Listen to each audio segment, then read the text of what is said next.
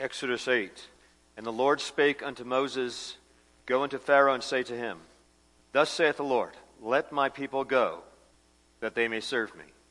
And if thou refuse to let them go, behold, I will smite all thy borders with frogs. And the river shall bring forth frogs abundantly, which shall go up and come into thine house and into thy bedchamber, and upon thy bed, and into the house of thy servants, and upon thy people, and into thine ovens, and into thy kneading troughs. And the frogs shall come up both on thee and upon thy people, and upon all thy servants. And the Lord spake unto Moses, saying to Aaron, Stretch forth thine hand with thy rod over the streams, over the rivers, over the ponds, and cause frogs to come up upon the land of Egypt. And Aaron stretched out his hand over the waters of Egypt, and the frogs came up and covered the land of Egypt. And the magicians did so with their enchantments and brought up frogs upon the land of Egypt. Then Pharaoh called for Moses and Aaron and said, Entreat the Lord that he may take away the frogs from me and from my people, and I will let the people go, that they may do sacrifice unto the Lord.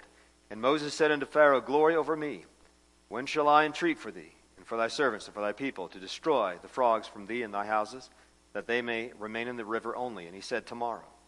And he said, Be it according to thy word, that thou mayest know that there is none like unto the Lord our God. And the frogs shall depart from thee, and from thy houses, and from thy servants, and from thy people, and they shall remain in the river only. And Moses and Aaron went out from Pharaoh, and Pharaoh, Moses cried unto the Lord because of the frogs which he had brought against Pharaoh. And the Lord did according to the word of Moses, and the frogs died out of the houses, out of the villages, out of the fields, and they gathered them together upon heaps, and the land stank. But when Pharaoh saw that there was respite, he hardened his heart and hearkened not unto them, as the Lord had said. And the Lord said unto Moses, Say unto Aaron, Stretch out thy rod, and smite the dust of the land, that it may become lice throughout all the land of Egypt. And they did so. For Aaron stretched out his hand with his rod, and smote the dust of the earth, and became lice in man and beast. All the dust of the land became lice throughout all the land of Egypt. And the magicians did so with their enchantments to bring forth lice but they could not. So there were lice upon man and upon beast. Then the magician said unto Pharaoh, This is the finger of God. And Pharaoh's heart was hardened, and he hearkened not unto them, as the Lord had said. And the Lord said unto Moses, Rise up early in the morning, and stand before Pharaoh. Lo, he cometh forth to the water, and say unto them, Say unto him, Thus saith the Lord, Let my people go, that they may serve me. Else, if thou wilt not let my people go, behold, I will send swarms of flies upon thee, and upon thy servants, and upon thy people, and into thy houses, and the houses of the Egyptians shall be full of swarms of flies, and also the ground whereon they are. And I will sever in that day the land of Goshen, in which my people dwell, that no swarms of flies shall be there, to the end thou mayest know that I am the Lord in the midst of the earth. And I will put a division between my people and thy people. Tomorrow shall this sign be. And the Lord did so. And there came a grievous swarm of flies into the house of Pharaoh, into his servants' houses, into all the land of Egypt. The land was corrupted by reason of the swarm of flies. And Pharaoh called for Moses and for Aaron and said, Go ye sacrifice to your God in the land. And Moses said, It is not meet so to do. For we shall sacrifice the abomination of the Egyptians to the Lord our God. Lo, shall we sacrifice the abomination of the Egyptians before their eyes? And will they not stone us? We will go three days' journey into the wilderness and sacrifice to the Lord our God as he shall command us. This is the word of God. Amen. Let's pray. Our Father, we thank you for your word tonight. We pray as we study it, we would think of you as the sovereign God over all the nations, that our thoughts of you would drive from us a reverence, a fear, a love, and a sense of worship and praise. Father, we pray that this, again, word of God would change our hearts, our lives, that we would live differently because we have received your very word. In Jesus' name, amen. Please be seated, brothers and sisters. I handed out a matrix of the ten plagues, and this is presented as Yahweh God in competition with the gods of Egypt. But I would say also that Yahweh God is in competition with the demons, the devils, the satanic forces as well. There is a competition, but not really a competition, because obviously God is sovereign over all of this. Well, you can just take a look at the 10 plagues of Egypt and how this effectively is a, a form of mockery of these gods that the Egyptians were worshiping. Uh, that included the gods related to the Nile River, the frogs, the lice, the flies, the disease on the cattle, the boils, the hail, the locusts, the darkness, and then finally the death of the firstborn, which involved the deification of Pharaoh, the deification of the state. So, not unlike every other son and daughter of Adam, man always wants to turn something into God that is something besides the God who created all of this. So that's what we see in this in this matrix. And I, I think what we need to realize is that God is effectively using the gods of the heathen to destroy them. And so I do like to refer to the fact that when we turn something into a god, it will beat you to death. The gods of the heathen are idols, but they're also cruel gods. And they immediately turn on the people that worship them. For example, when people worship uh, the god of alcohol, God is pretty violent. It, it, beats the people to death that worship uh, the god of alcohol. And people turn to the god of sex, it usually is very destructive to the people that embrace that God. When people worship the devils or Satan, Satan is a cruel God. He will do the most horrendous things to his devotees. So that's what we see here is that God sees to it that the gods that are worshiped are turned on the people that worship them. So you see that with the, uh, the Nile god, the Osiris, or the Hapi god, the frog goddess of Egypt.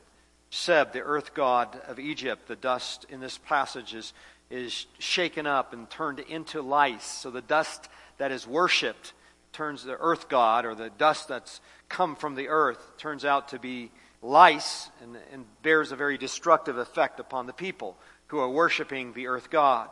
The fly god of Egypt is Uskit. We, we have also uh, the Egyptian gods associated with cows. This is the disease that comes upon the cattle. And then uh, when it comes to boils, this is the uh, attack upon the Egyptian goddess of epidemics. For hail, we have the Egyptian sky goddess, uh, or the Egyptian god of the atmosphere. And then for locusts, uh, the Serapia was supposed to be Egyptian protector from locusts, but here we see the, that God was incapable of protecting the people uh, from the plague of locusts. And the darkness uh, is obviously a uh, challenge to the God of the sun, the Re, Re God. Uh, and then finally, the death of the firstborn comes in the tenth plague, and that is uh, the plague that brings a judgment upon Pharaoh himself. Uh, and, and Egypt, as with many other gods of the nations, uh, would present their own government as the God to be worshipped. Okay, so there we see Yahweh God is facing off the gods of Egypt and turning these gods upon them. Uh, but now we come to chapter 8 where we find a few other things going on. There are two significant events that occur in this chapter as these plagues are brought upon the nation of Egypt. They are, they are the frogs, the slice, and the flies. Now, these two significant things that happen, or developments that occur in this chapter, are this. Number one, Pharaoh's magicians, by the power of the devil, are capable of replicating some of what is happening uh, in terms of these plagues. But in this chapter, Pharaoh's magicians are incapable of replicating what God's man performed by the power of God. So Pharaoh's magicians come to the end of their power. They're only able to accomplish certain things by the power of the devil, and they are incapable of replicating what God's man can perform by the power of God. And this kicks in with the plague of lice.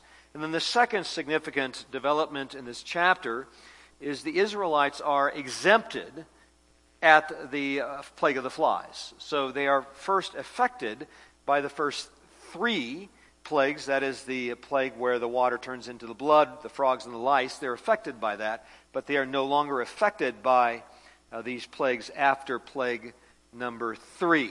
So, plague number four the Israelites are exempted.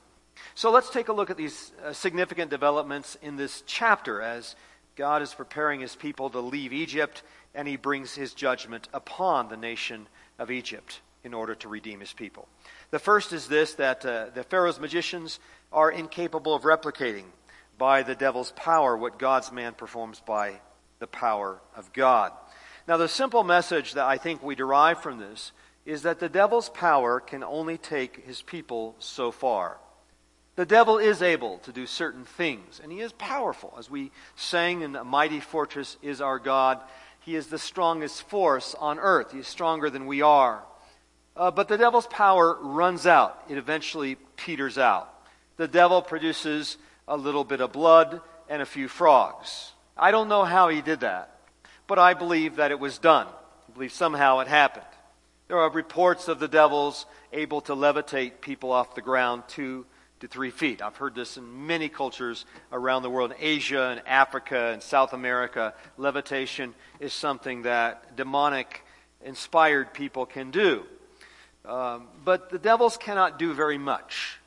This is not really all that impressive.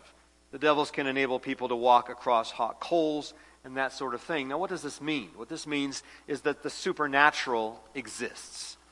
Uh, that's the bottom line. The supernatural exists. Now, the world has two messages for us, and it plays out again and again. So we hear this all the time. The two messages that we get from the world is this. Number one, the supernatural doesn't exist. And number two, demons are amazing. So those are the two messages we get over and over again. Every culture brings this out to us. Our own culture presents this all the time.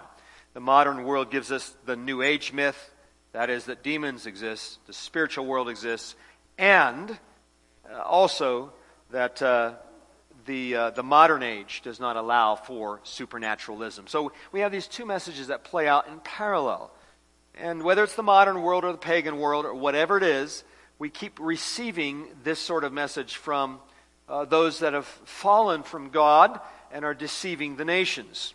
The supernatural doesn't exist. That's the modern religion. And then devils can cross over from the supernatural to the natural world, and they can do a few circus tricks. And because they can do that, the encouragement on the part of the world is to worship them.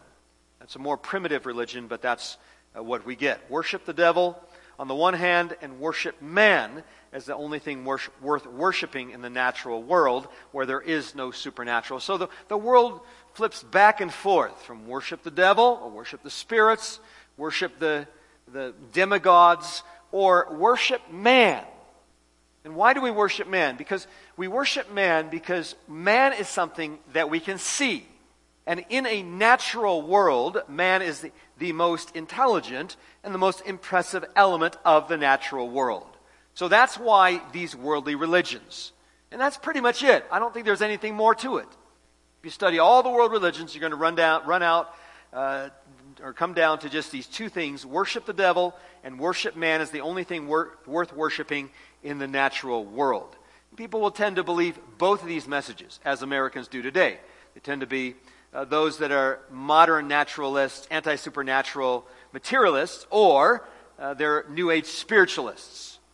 So if you go to a college, you're going to find that people are, on one day, naturalists, on the next day, they're spiritualists. So they'll be both sides. They'll either worship devils, or they'll say the supernatural doesn't exist, and they'll encourage you to worship yourself. Uh, but of course, the supernatural really does exist, and the invisible is real. But for us, brothers and sisters, it's not for us to be in awe of the devil or his circus tricks. We're not to worship the devil. We're not to be impressed by the devil. We're to worship God and fear God. When men and women cease worshiping God and fearing God, guess what happens? They subject themselves to the fear of the devil, and then they find themselves in subservience to the devil. So, this is typically the way it works. The thing you fear is the thing you worship and serve. So, we begin with a fear, and as we begin to fear, begin to fear the supernatural, the demonic, uh, we would begin to worship the demonic. And that's how false religions develop, superstitions. Usually the way in which false religions develop, and men and women begin to worship the gods, the spirits, or the demonic world. So all fear of the devil, all subservience to the devil, and degradation comes with a refusal to worship and serve the Creator. Now, what do we say about these minor miracles performed by the magicians? The levitation, the, uh, the walking over coals, and that sort of thing. Well, it's sort of silly. When it really comes down to it, it's sort of silly.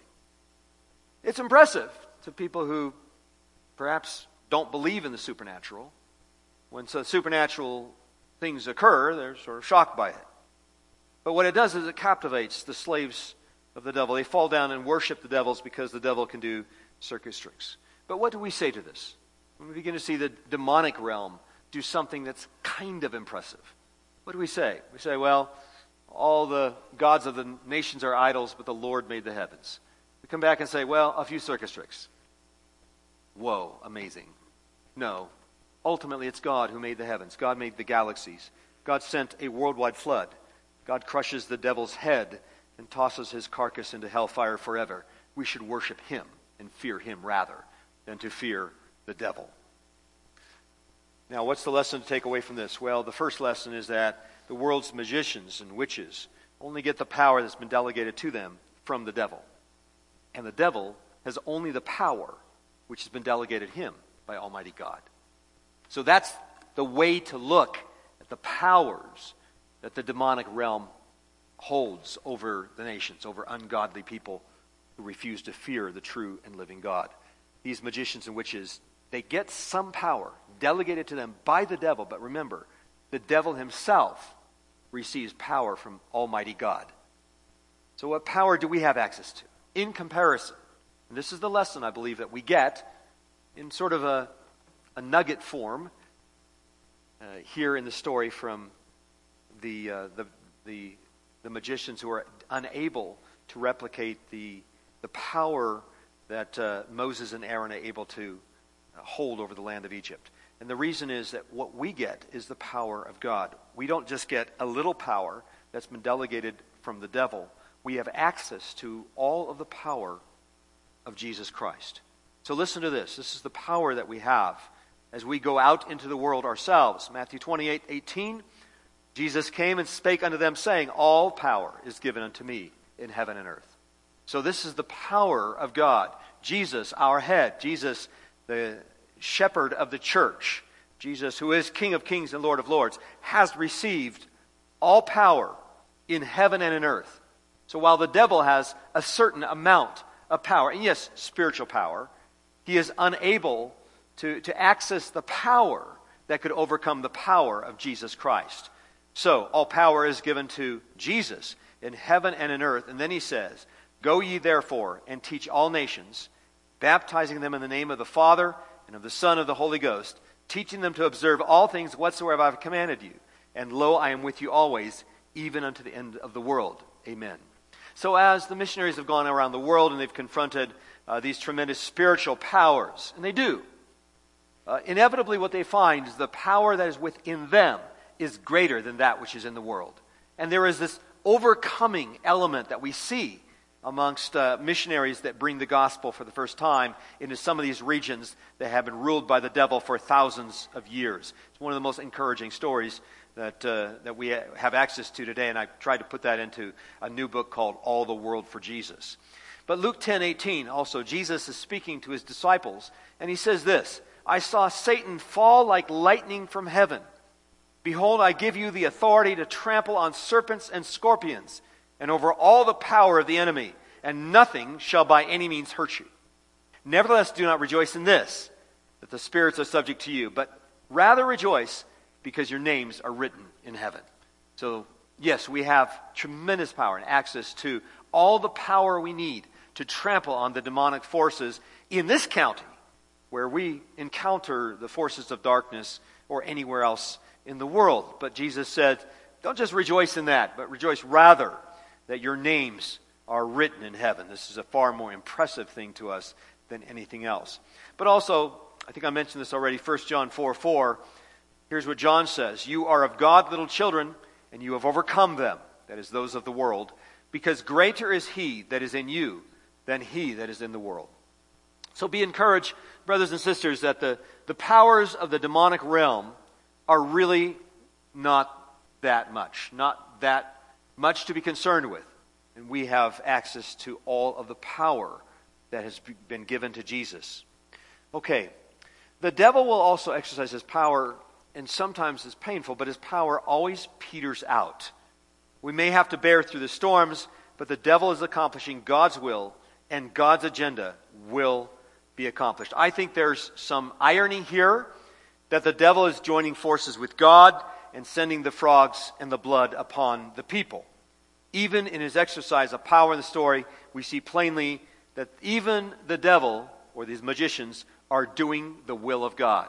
Seems ironic that the magicians should sic uh, uh, these plagues upon the Egyptians, but they wanted to prove their point. Instead, what's happening, I believe, is that the magicians are doing the will of God and they are using the power of the devil to accomplish it. But what happens here is that the power of God keeps going, whereas the power of the demonic realm has petered out. So we see an end to the power of the devil. He has so much power, but only enough power to go so far. And that's the lesson to take from this. So, yes, we may have to go through times at which the devil will have a little bit more access to persecuting the church of Jesus Christ. But it's still impressive to me that it doesn't really extend that far. That eventually Richard Wurmbrand is released from prison, and what, 35, 40 years later, they do the movie of his life in the very prison in which he was tortured. That to me is a great irony. Shows again, demonstrates that the power of the devil exists. And yes, indeed, I believe Ceausescu was very much influenced by demonic forces. And he brought a very powerful and difficult persecuting force against the peoples of God. But by God's grace, uh, God's people survived. And even now, the Eastern Bloc nations actually turn out to be the nations in which the, uh, the kingdom of Jesus is doing just fine. Thank you very much. It seems like that's one area in which the Church of Jesus Christ is being preserved even more so than in Western Europe today. So, again, an indication that Jesus reigns. He continues to build his church, and he's doing it in Eastern Europe. Very impressive. So, the power of the devil peters out, but the power of God keeps going. The power of God is continuous, irresistible, unstoppable for eight more plagues and the total devastation he brings upon the empire of Egypt. Now, let's go on to the second lesson that we get from this passage this morning or this evening, and that is that is, the Israelites are exempted after the plague of lice. And this begins again with the plague of flies. Now, God's people are protected. Now, it is true that when judgment comes upon a nation, oftentimes Christians in the church will take a little collateral damage for it. That's inevitable.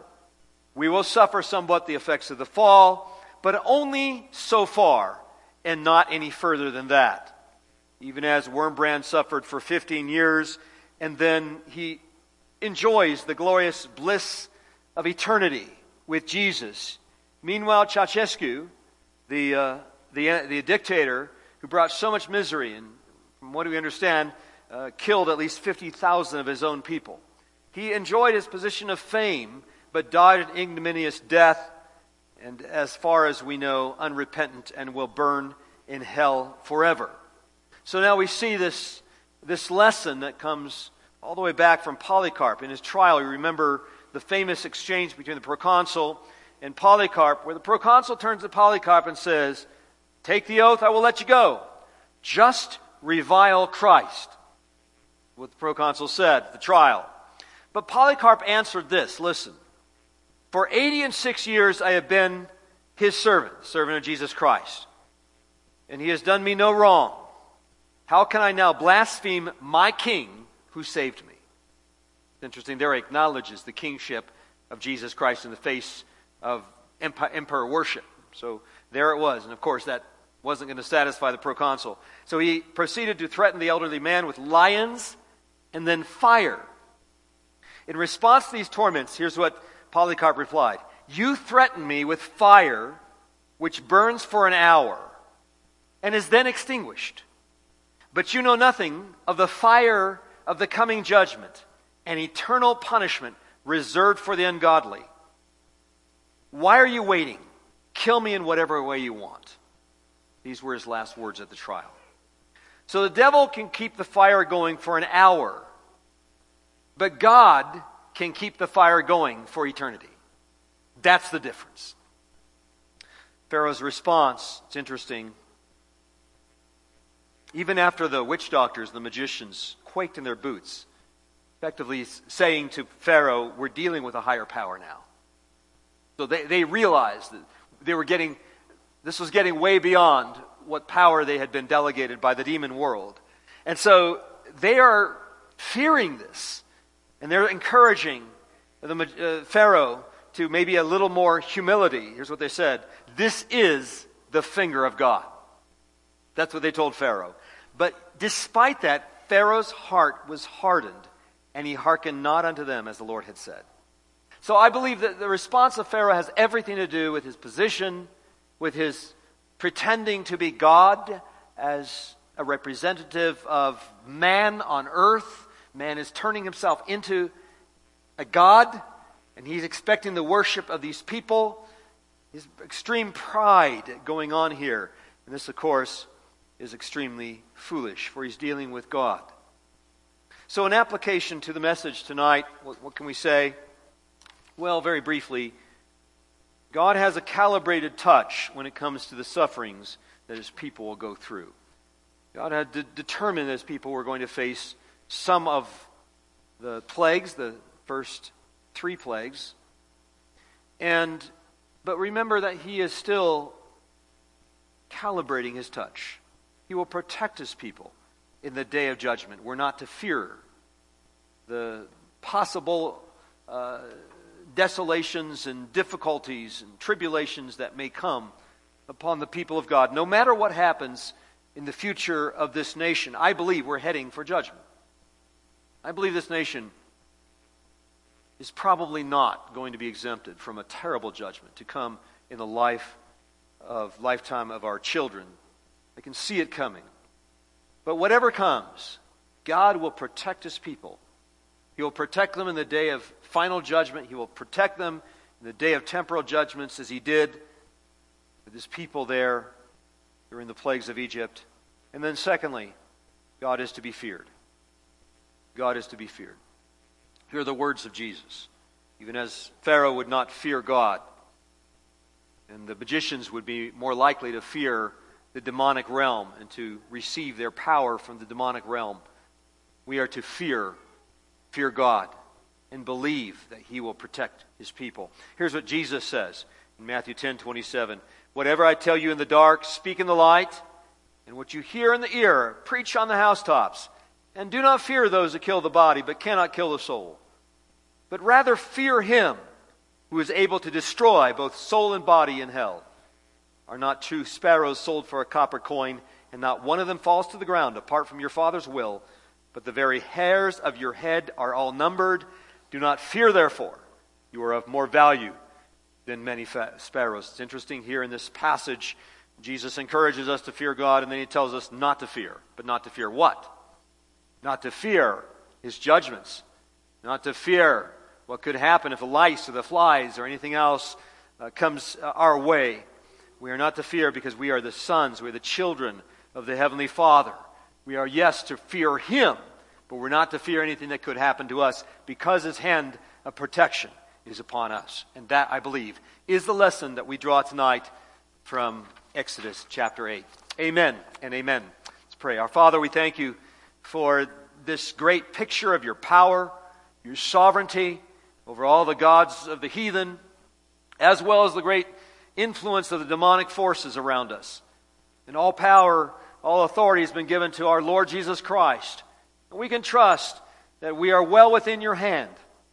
No matter what happens to us, we will be protected, Father, by your protective hand. Father, we have great confidence in this tonight. we pray for an increase faith, an increase in our reverence, our fear of you, our estimation of your power and your sovereignty. That we, we would only increase in our faith and our trust in you uh, for whatever happens in the future. Father, we thank you for our Lord Jesus Christ, who is King of kings, Lord of lords. He is our Savior. And as we say with Polycarp, uh, how can we possibly uh, offend our great King who died for us and saved us from our sins? We pray these things in Jesus' name, and all of God's people said, Amen.